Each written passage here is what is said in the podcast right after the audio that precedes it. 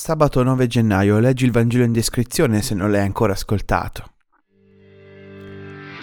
La continuazione del Vangelo di ieri, della moltiplicazione dei pani e dei pesci, è Gesù che manda avanti i suoi nella terra di missione, mentre lui si ritira a pregare. La preghiera per lui non è un dovere, né un rito, né un'abitudine.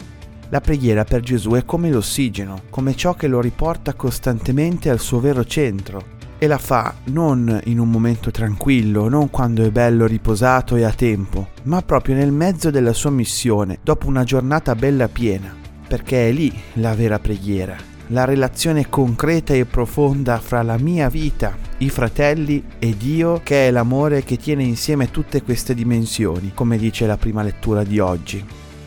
Per noi pregare invece spesso è l'ennesima cosa da fare, e quindi serve tempo, calma, l'occasione giusta, devo essere tranquillo, per conto mio.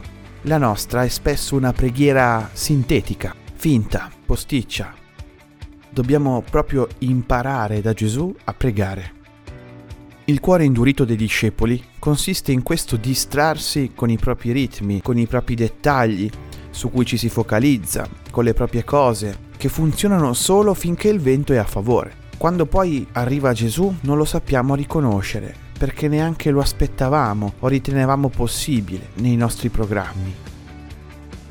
Dice un autore, pregare e tornare a Cristo nel cuore delle nostre tempeste. Buona giornata a tutti.